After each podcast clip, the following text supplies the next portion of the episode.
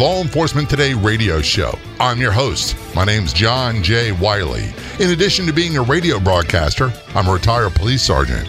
For the latest news articles and much more, check out our website, letradioshow.com. In the Law Enforcement Today show, we'll be joined by special guests. We'll be talking about their experiences and issues affecting law enforcement officers, first responders, their families, their community, and victims of horrendous crimes. Be sure to like us on Facebook. Our page is Law Enforcement Today Radio Show. Check out the daily articles on our website, letradioshow.com. And while you're there, download our free app.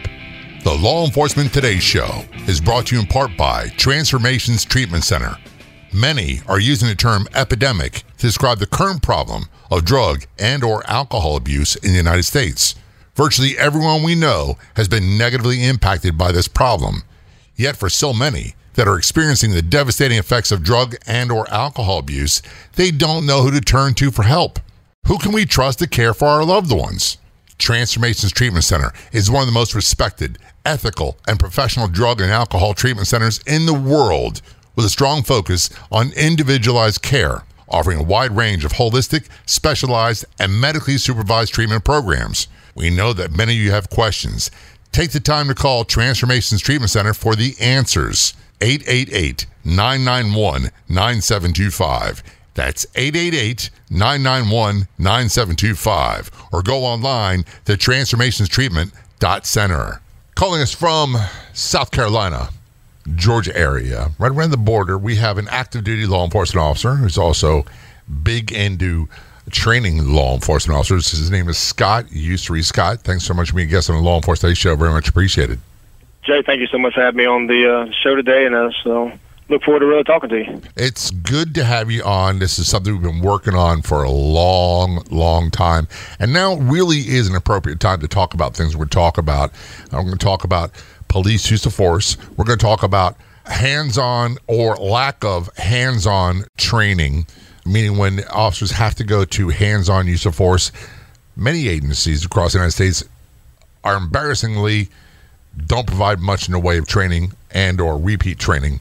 And we'll talk about his law enforcement experience. Before we go into that scott you are a trainer at gti training group. Tell us about that so GTI is the Government Training Institute, and uh, we are located in Barnwell, South Carolina, which is just outside of the Augusta metro region. We are a decommissioned nuclear facility, so our main structure that we use for close quarter battle or, or training our guys is a 200,000 square foot decommissioned nuclear facility.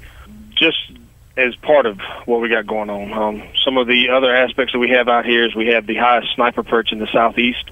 Uh, we have a 135 foot 10 story sniper perch that we use for training that allows us to reach um, distances out to about a 1500 yards in one direction and are able to shoot 180 degrees to about 800 yards out in the other direction. So it really allows us to get some distances and angles that aren't really accessible other than in real life situations. Where can people get more information about GTI training and what you do and what you offer? So for the, for the law enforcement mill side, you can go to gtitraining.org and look us up there if you're a civilian and you want to come out and do some civilian training with us, or if you're a law enforcement or military guy that's looking for just a little bit shorter class, you can look up gtilegion.com and you can find out all the information about our classes there. Well, thank you so much for what you do. Thank you for your service. So, since Scott is an active duty officer, we can't talk about what agency he works at. We're going to keep our conversation very general. It's safe to say you've been in law enforcement for 20 years plus. Yes, sir. So I am currently going working on my 23rd year of law enforcement, so 22 years active. As of right now, I've had 19 years of that time has been as part of some kind of tactical or SWAT team, whether it was in a capacity of just being an operator all the way up to an assistant team commander on my last large team, and pretty much everywhere in between. One of the things I've found, and the reason why I do the Law Enforcement Today show, and right now with the current climate in the United States of America, and also I've talked to some cops in Canada. They got similar going on up there as well. We have a definite, very anti law enforcement environment going on. The climate is it's as extreme as it can be. And there's I think a lot of it is due to number one, the lack of understanding of what law enforcement officers do and why. And secondly, we as a, as a group, as a, a family of blue, have been relying on the news media to tell our stories for, for too long. And they don't do a very good job. And now it's so clearly biased that it, it's as if they purposely create the headlines, whether it be print, television, radio, social media, to make it anti-police to get more eyeballs on it. So we've got to we got to get the bull by the horns and start telling people the truth. Well, the, the only way to to fix the, the, the current state of America nowadays is, is to start being transparent. I know that that term has gotten uh, spilled around a lot lately, but I don't think some people actually understand what transparency really means. Um, transparency really means you know, in my professional and personal opinion, it's not necessarily to showing everybody what we do, but showing them why we do what we do.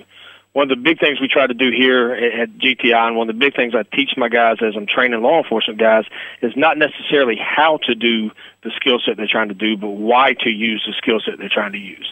And it makes it a lot more personal for people, and it really shows why we do everything on a daily basis from how we dress in the morning coming to duty to the way we perform certain tasks while on duty to how we go home at the end of the night.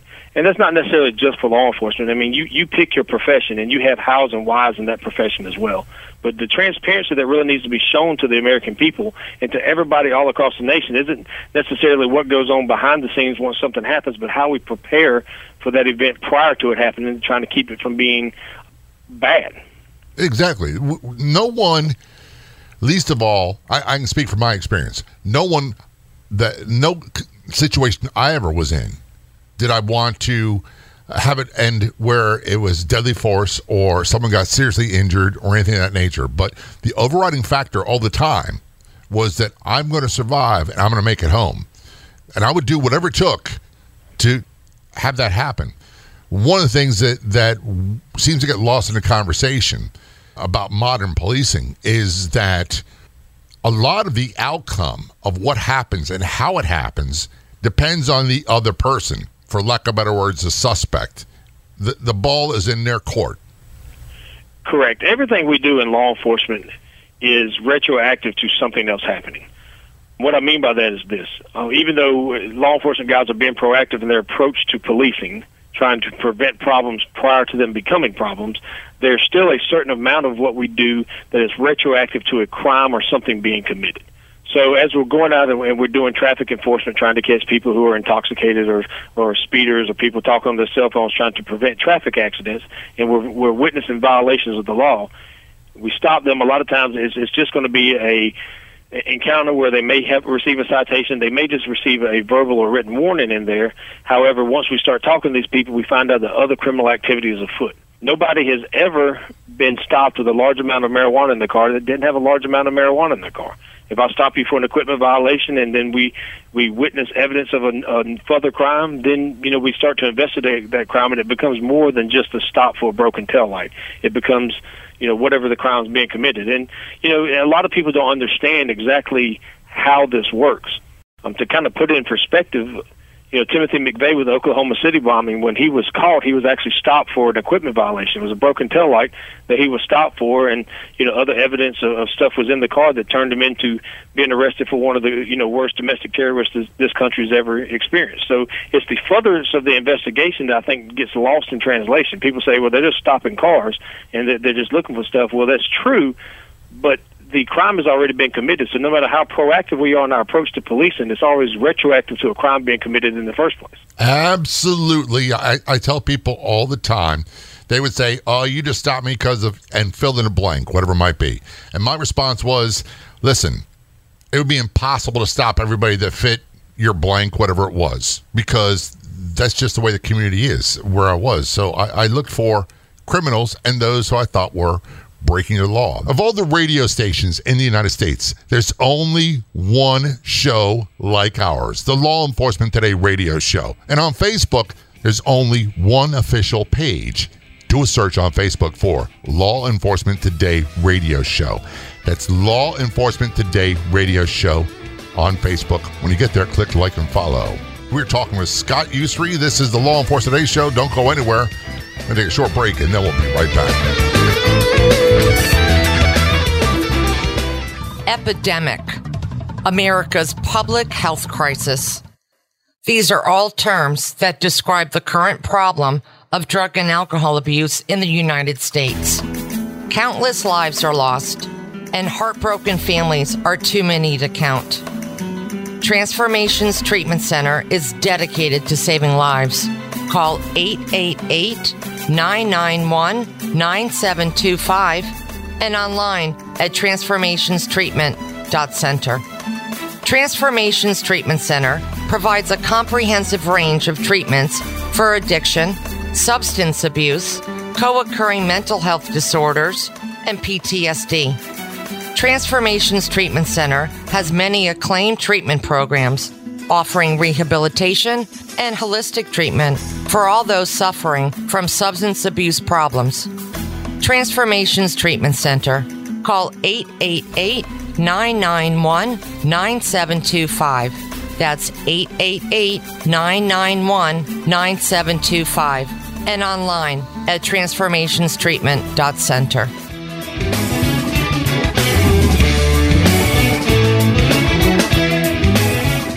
conversation with Scott Usry on Law Enforcement Today's show. Uh, we're going to be talking about use of force. Uh, he, he is a career law enforcement officer, and he's also a training instructor at GTI Training Institute. Get more details about them at gtitraining.org. He's a training director.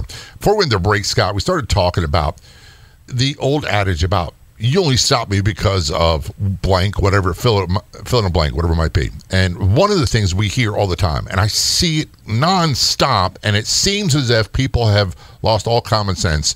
They will say, an officer stopped me on a traffic stop because of the color of my skin. And it, people buy it all the time. And one of the things I say is, most of the decisions I ever made to stop a car was when I was behind them. And if you're driving a car now, look at the vehicles in front of you. Look at the vehicles in front of you stop at the stoplight. Can you tell how many people are in that car? Can you tell what their gender is? Can you tell what their race is? That's even without tinted windows. Put in tinted windows makes it even that much harder. The vast majority of time, I didn't know who was in the car, male, female, race, how many, until I got up beside the car. Have you found that to be the case with you? It has been the case. Um, one of the, the duties that I have had the pleasure of working over my law enforcement career is actually as a traffic enforcement agent uh, for one of our local county agencies around the CSRA. And one of the things that I, I got a lot is you stopped me because I was, you know, black, or you stopped me because I was Asian, or, or whatever the case may be. And you know, just to, to try and talk to people on the side of the road and get them to understand that's not the case is kind of a fleeting waste of time. I mean, you're not going to get them there. So what I like to talk in is, is not necessarily generalities and try to convince people how I didn't stop them because of what color they were, and and, and just talk physics. I mean, because that's what all this is based off of. It is impossible for the human mind to concentrate on a vehicle that's coming down the roadway where you're trying to get a tracking history for a speeding violation and, and to watch them and properly be able to judge the tracking history and the speed of the car and then revert back to your equipment that you need to be able to actually stop someone in the state of Georgia and confirm that that tracking history that you developed and your equipment is in plus or minus five miles an hour of each other and still focus on who's inside the car at the same time. Your, your brain doesn't work that way your brain only allows you to focus on minimal things at one time and it's not something that you can teach somebody to do that's just how our bodies work so physically it's impossible for me to track you and get the tracking history i need and then confirm that tracking history by use of my my radar or lidar equipment and judge who's on in the car. And besides that, we cannot see that far. Even if the windows are not tinted in the car because of the way the front windshield shaped just as the dynamic of the windshield, it kind of prevents us from seeing who's inside the car until we get right up on the car. And that's plainly obvious. Anybody who drives can tell that. All you do is open your eyes and look. And you don't even have to drive. If you just walk on a city street and look around, look in the cars that go by you, especially if you're standing still and a car goes by at 45 miles an hour, and tell me when you can determine how many people are in a car, what their gender is, what their age is, and what their race is. It really is physically impossible 99.9% of the time. It is, and the thing that people are, are mistaken is that they didn't do anything wrong. Let, let's be honest about it. Everybody who drives a car, whether it's a equipment violation or if it's a you know moving violation, something like that, everyone who drives a car, and that says to include some police, some are police. creating a violation of the law, whether their vehicle is not in compliance because something happened during their tour of driving, or whether their tags expired, or the tags being obscured by a cover, or they're speeding and they don't have their seatbelt on. If you're driving on the roadways of the state that you live in, chances are at some point in time during that tour that you're driving from point A to point B, there's going to be either an equipment or movement violation that you're going to violate. It's impossible to not create some sort of traffic violation. And uh, I, think we've beaten that issue uh, to, to a. We could talk about it ad nauseum, and some people just aren't going to get it. One of the things I really want to talk about in the show because it's so over the news. And by the way, I'm not talking about Minneapolis. Uh, Minneapolis, uh, every cop I've ever talked to, everyone has said the same thing. As clearly not in training. Clearly it was a problem. Clearly it was a crime. I have never heard anybody say, well, maybe kind of, you know. But so I'm not talking about that. And in the show, we don't engage in prosecution of individuals in the media and the radio. But I want to talk about use of force. And uh, for those who don't know, we have use of deadly force using your firearm. And there's set rules that you can do that. But however set they may be, there's always gray area, and you could still wind up, even if you did everything right and was justified, still wind up being fired or facing criminal charges. Another one was physical use of force, hands on. What I want to talk about with Scott, since you do a lot of this training, is the hands on use of force. And that's kind of what you specialize in now. You do that and deadly force as well, don't you? Yes, sir. As part of my duties um, with the police department that I currently work at, I, I am a use of force investigator as well as a use of force instructor. Some of the things that I do for the state of Georgia, uh, I am a general instructor. I have my senior law enforcement instructor. I'm a defensive tactics instructor, firearms instructor, driving instructor, use of force instructor, and a use of force investigator. And the reason I mention all that is because it all ties in together. So any of that stuff used improperly could potentially hurt or kill somebody, create you know great bodily harm or death to someone if you don't use it properly. That's that's why we have children that they have to be a certain age and have to have learners permits and all that before they're allowed to drive a vehicle on their own. That's why when they they're getting um, driver's license now where they have to, a promotional license where they have to drive with an adult in the car for so long, and then they can only drive by themselves for so long to ensure that these uh, young men and women growing up are able to uh, properly operate a motor vehicle to keep other people from being harmed. So the use of force issue in, in going around is, is really not trained enough, in, in my personal and professional opinion. And it's kind of an uh, area that it takes time and money to be able to do, and that sometimes is the holdup with some of these departments. Absolutely. When finances and budgets are tight, the first thing that gets cut is training. And the other thing, too, is civil liability. I can just tell you from my own experience, Scott, we had a little bit of training in the academy in Baltimore for hands on use of force. But after that, the rest of my career, it never happened. And they were very, very, I want to say almost gingerly stepping around topics. They didn't want to tell you, in this case, always do this. In this case, do that. In this, because if you did that, that leaves that apartment, that city open for liability. Say, well, he was trained to do that. Correct. One of one of the things we pride ourselves on in the state of Georgia, um, and and now you know as I progressed in teaching other states, I'm bringing the lessons that we've learned through my career in law enforcement to other places. Is there there's a need for change when it comes to hands-on use of force. So in in the basic academies now, um, we offer um, a certain set of hours for use of force. So going into the basic academy, I am the lead defensive tactics instructor for the Augusta Tech Police Academy. That's an academy that's ran through the, the Georgia Technical School organization headed here at Augusta Tech.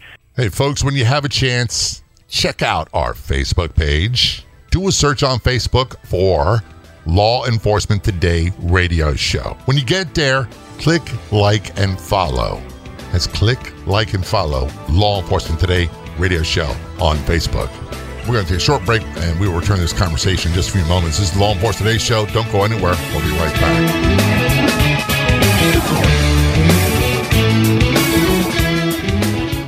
All too often, we find ourselves getting asked, Where can I find other great podcasts? Do you have any suggestions?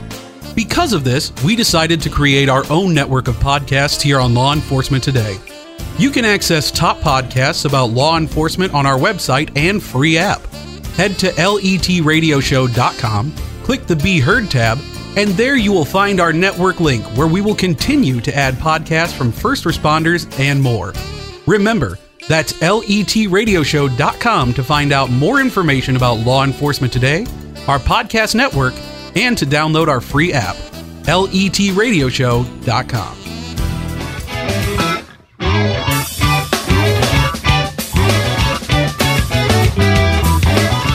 Back to our conversation with Scott Usry. He's a 23 year law enforcement officer, active duty officer now, also heavily involved in training in the state of Georgia. Uh, he's a training director at GTI Training. Get more information about them online at gtitraining.org. And Scott, before we end the break, you're talking about you also do a lot of training in Georgia for hands on use of force. And I'm sorry I had to interrupt you for a commercial break. Quite all right. Yeah, before the break, I was saying that I was the, the lead defensive tactics instructor for the Augusta Tech Police Academy. And one of the things that we do as part of our academic program there is we actually offer an 80 hour block of defensive tactics training for the upcoming officers. Now, even though 80 hours might seem like a lot of information or a lot of time to spend on a certain topic, it's really not. Because based into that 80 hours, we have to teach a certain amount of things. We have to use that time to teach OC spray and baton training and taser training, as well as weapon retention training, training that would allow you to either maintain control of your weapon system or regain control of your weapon system if somebody's allowed to get that off of you. So when you break it down in, into areas, we, we get to spend about a day, sometimes a half a day per topic, and that's actually teaching people who've who've never been in a physical altercation before how to protect themselves and how to keep themselves safe so they can protect our community. And a lot of these people, we forget, a lot of these people have never been in a fight. They've never been punched in the nose. They don't know what that's like. And they and they walk around with an inordinate amount of fear, not knowing. And I'm not picking on our, our current generation of police. This is across the population. We were far more, I, in my estimation, as kids, we had far more fights when I was a child and probably when you were a child as compared to nowadays. So these people don't notice like and that it's very survivable to get punched in the face. That's correct. That's actually one of the downfalls that the state of Georgia recognized several years ago is that we have a generation upcoming of really no fault of their own that have never been in a physical altercation. So one of the things that the state of Georgia done very progressively in the uh, the training realm is we actually introduced a segment of the basic academy that allows you to put on boxing equipment and actually go rounds with someone as part of a rubric to pass the class. Um, so it allows you to see what it takes to be punched in the face and be able to survive the incident. Now, this is still in a controlled environment because people's safety is our responsibility. However, it, it allows you to be physically punched and see that even though it hurts and you may bleed and your eyes may water, that if you stay in the fight, that this can become a very survivable incident. And on top of that, it also helps when we start talking about de-escalation of some of these incidents people need to understand that even though we, we try to de-escalate everything we do, sometimes a physical force is needed to de-escalate a situation. Sometimes that preemptive use of a lesser amount of force can stop a greater use of force coming down the pipe if you have to get in and actually physically go toe to toe with people.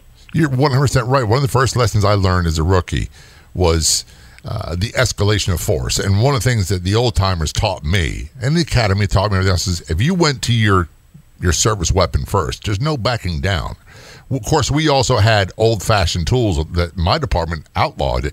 We called it the espantoon, the big nightstick. There, a lot of departments don't use them anymore. And I was taught early on that nightstick will save your life and a suspect's life more than anything else you have. Yet, politicians get rid of it so quick because they don't like the way it looks. Well, one of the things I found throughout my, my career is that we need to stop limiting the choices someone has to use force or to use tools.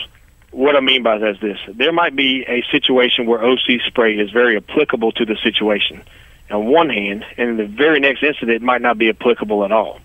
one situation where a baton might be applicable to use where it might not be applicable in the other case. Same thing with the taser, or same thing with you know soft hand techniques or hard hand techniques. But by not having that tool at your disposal, it's almost like taking half of your toolbox if you're a home builder and leaving it at home when you go build a house that day. It doesn't mean because it's on your belt you're immediately going to go to it. What it means is now that you have an option to increase or decrease the level of force that you may or may not have used because you have options on your belt where you might not if that's, that option is taken away from you by an administration or by people's just laziness not to carry things. I'd rather have more options than than less because when you have less options, I, I, hate to say it this way, the more you have to resort to deadly force because you run out of options quickly. I, I want to change directions a little bit because a big part of our job was if I had to take you in because let's say you committed a, a violent felony and you resisted, I had to meet the amount of resistance with a superior amount of force to accomplish a task to take you in, or at least hold on to you till the backup could get there. But either way, you're going to go. So, so many officers I know, and back in the day, we were trained in come alongs and other things, and, and they worked in rare situations when the opportunity presented itself. It didn't always present itself. But a lot of officers nowadays are doing jujitsu, they're doing other forms of martial arts, which I think is great. But in jujitsu, for example, while a, a, a smaller man or woman can overcome a larger, more violent opponent with holds and grappling maneuvers. It also involves this terminology, which people are now making illegal across the United States chokeholds. And, and being trained properly at how to use a chokehold and apply it where it doesn't endanger a person's life. If you don't have that training, what happens, Scott? Well, the first thing people need to understand about a, a so-called chokehold is, by definition, a chokehold. Someone who is having the air choked away from them, they are dealing with a what they consider an air choke. What I mean by that is this: when you start dealing with air chokes, you're dealing with limiting the amount of oxygen you're able to take into your body via the trachea of your body. One of the things that we teach uh, a lot in the in school is to stay away from the trachea. The trachea is so easily damaged that it doesn't take a whole lot of pressure to crush the trachea. So by using air chokes, that is really considered a deadly force situation and not applicable to all situations. Right. However, what people commonly refer to in the jiu-jitsu world and the wrestling world as a rear naked choke, where you're not actually affecting the trachea, but instead you're working on the blood flow to the brain, is actually a very applicable move to be taught. Um, the state of Georgia, again, being as progressive as we are here, is one of the things that we have brought back into the curriculum. Is number one to be able to distinguish the difference between an air choke and a blood choke, and then properly teach someone how to apply a vascular neck restraint, which is what people commonly refer to as a rear naked choke in a situation that allows it to be a controlled environment.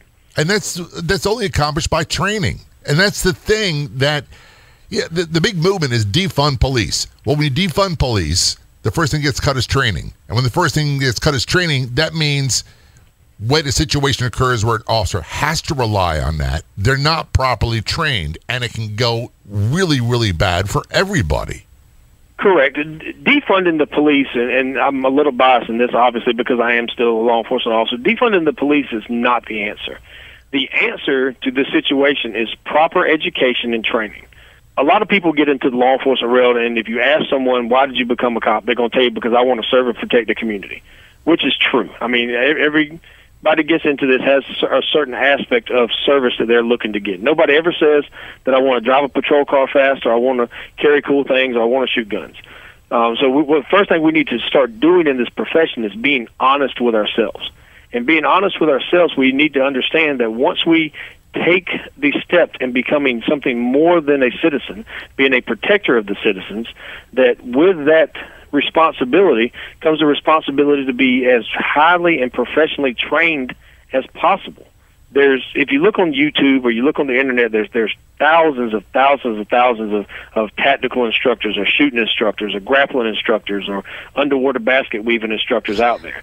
And just because someone says that I'm the greatest thing since sliced bread doesn't mean that they're properly trained to teach other people. Another One of the biggest too, problems we run into in the law enforcement realm is because of budgets that people don't want to pay for a good instructor when they can get somebody who says they can do the same thing for less money. We are talking with Scott Usry. He is an active law enforcement officer in the state of Georgia, and he's also a trainer. We're going to talk more about training, self defense, everything else. Don't miss it. You do a search on Facebook for Law Enforcement Today radio show. Click like and follow. There you'll find updates about upcoming episodes of the radio show. You can contact me. We also find unique, one of a kind editorials and news articles. That is our Facebook page, Law Enforcement Today Radio Show. Be sure to click like and follow. We'll see you there. Stick around. This is Law Enforcement Today Show. We'll be right back.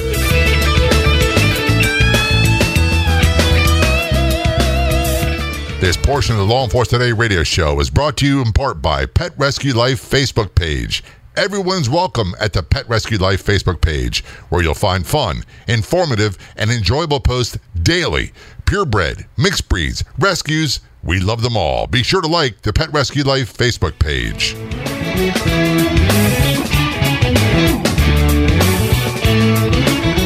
This is Law Enforcement Today Show. I'm John J. Wiley, joined by Scott Usry. Scott is a career law enforcement officer. He's also a trainer.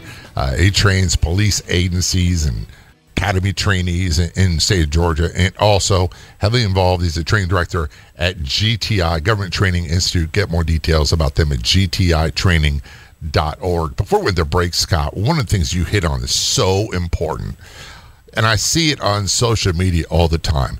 All these self proclaimed experts uh, that I, I know everything about everything and they know law, they know everything.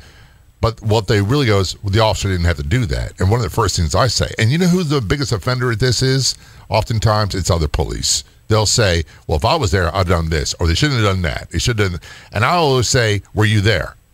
No. Okay. So you really don't know what you would have done under that set of circumstances. And by the way, I didn't always behave the same way in every use of force application that I was ever involved in because the other person was different.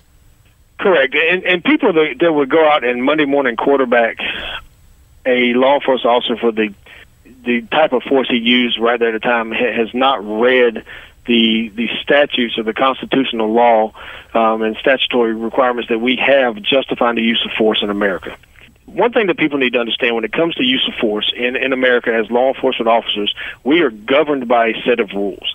And that set of rules has actually been established to us through Supreme Court decisions. And that Supreme Court decision is the, Graham versus Connor decision. Graham versus Connor is, is the umbrella under which all use of forces, not necessarily just deadly force, but all use of forces, is, is judged under. And the second thing people need to understand is that the ultimate goal for any use of force is the control of a person. You know, law enforcement officers, once we put our hands on someone, their safety and security becomes our primary responsibility because we have limited their ability to take care of themselves because we put them in handcuffs and potentially put them in the backseat of a patrol car. So their safety and responsibility is our concern. But we don't just arbitrarily come up with what we're going to do. We're governed by laws. And one of the biggest things that the Graham decision gave us was the Graham factors. There, there, are four things that we have to look at prior to use of force to be able to justify whether that use of force is good to go or not. And the second thing is that officers say this all the time. It says in the statute that law enforcement officers have to make split second decisions in situations that are ever evolving and changing without the hindsight 2020 vision. That tells us right there we don't have minutes and hours and days to make a decision. We have split seconds that could potentially either save our life or the life of a third party. That's not easy to do. I it, and there's no way of sugarcoating it to make it sound like it is. And the thing is, Scott, you know this. I know this. Anybody's been in law enforcement a long time knows this. The people listening may not when I had to use force, whether it be deadly force or just hands on application, I oftentimes couldn't tell you the details of it until much later on when I had a chance to, to go through it all in my mind because it happened so fast and it's about surviving myself. That's all I can really tell you. Things like, I, I said this in another episode of the show, one of the last shootings I was involved in, I couldn't even tell you what the guy looked like. I was so focused on his weapon, I had no time, and I didn't have the the physical mental capability to focus on everything at once. I had focused on one, which is the life threatening factor.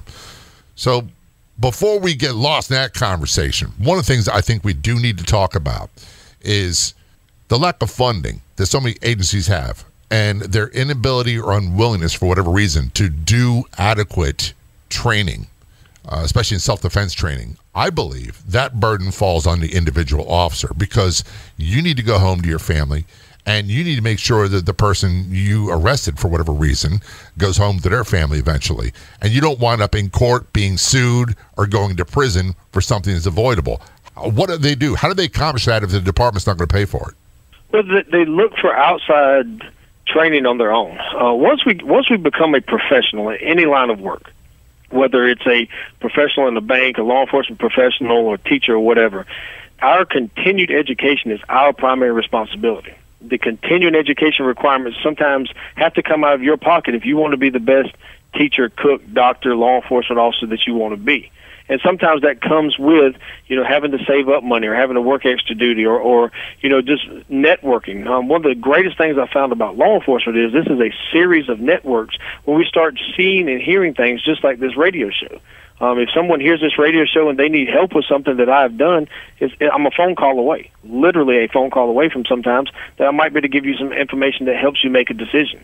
But a lot of time it becomes incumbent upon us as as professionals to make sure that we are honing our skill craft to the best of our ability to be the sharpest tool in the drawer. Well, what a lot of people don't understand is that a dull tool is always the one that hurts you. A sharp tool is not. So we, we need to be that steel that helps the other steel sharpen itself and, and just network and get the best, most up to date training we can get for our situations. And that includes self defense situations. That also includes personal things like going to the gym and stuff like that quite often uh, money is an issue. And I agree 100%. It's up, up to you as an individual to, to train and get to where you need to be. For departments where funding is an issue, I understand you guys have some alternatives that can help pay for some of this training. We do. We're actually the only company that I know of in the country that runs a program uh, that's called the Asset Trading Program what this program allows departments to do is to trade in used assets that every department has laying around and turn that used asset into a pool of money that they can use to either turn around and, and buy training and or new equipment for themselves. And the way that program works is this.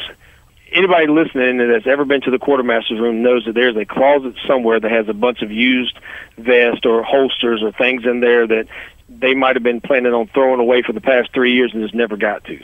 Other agencies out there in America may need that equipment and don't have the money to get it to buy it new. So what we'll do is we'll take them used assets in and we'll give you two assessed values. The first value is going to be a value for outside training and equipment. So if you want to trade us in your used equipment and go to Jay Wiley's training company, GTI will pay for you to go to Jay, Jay Wiley to get trained as long as that training helps you come home at the end of the night that's all we care about. Now, we want you to come into GTI and we want you to be trained by us and we want to get involved in that. So we'll actually give you another set of, of dollar value for that and we'll give you price and a half. So if we give you a dollar for your product to go to Jay Wiley's training, I'm going to give you a dollar fifty to come to GTI and train with that same amount of money. And the best thing about this program is we hold this money in a pool for you so it never hits the general fund so it can never be used by animal control or waterworks or anybody else to, to buy new trucks. It actually goes to the department that trades this stuff in, and it's anything of value. Seized cars, seized equipment from search warrants, used out of date, unwanted equipment. Um, if you're a public safety entity and you want law enforcement training, we can still use them Hurst tools and, and pry bars and all that stuff the fire department has too. Anything of value, we can turn into cash for you to get your new equipment or training using the asset trading program here at GTI. I haven't heard of too many organizations that do that and offer that. So you can use that for your in-house training, or you can use the funds uh, for these assets to train elsewhere.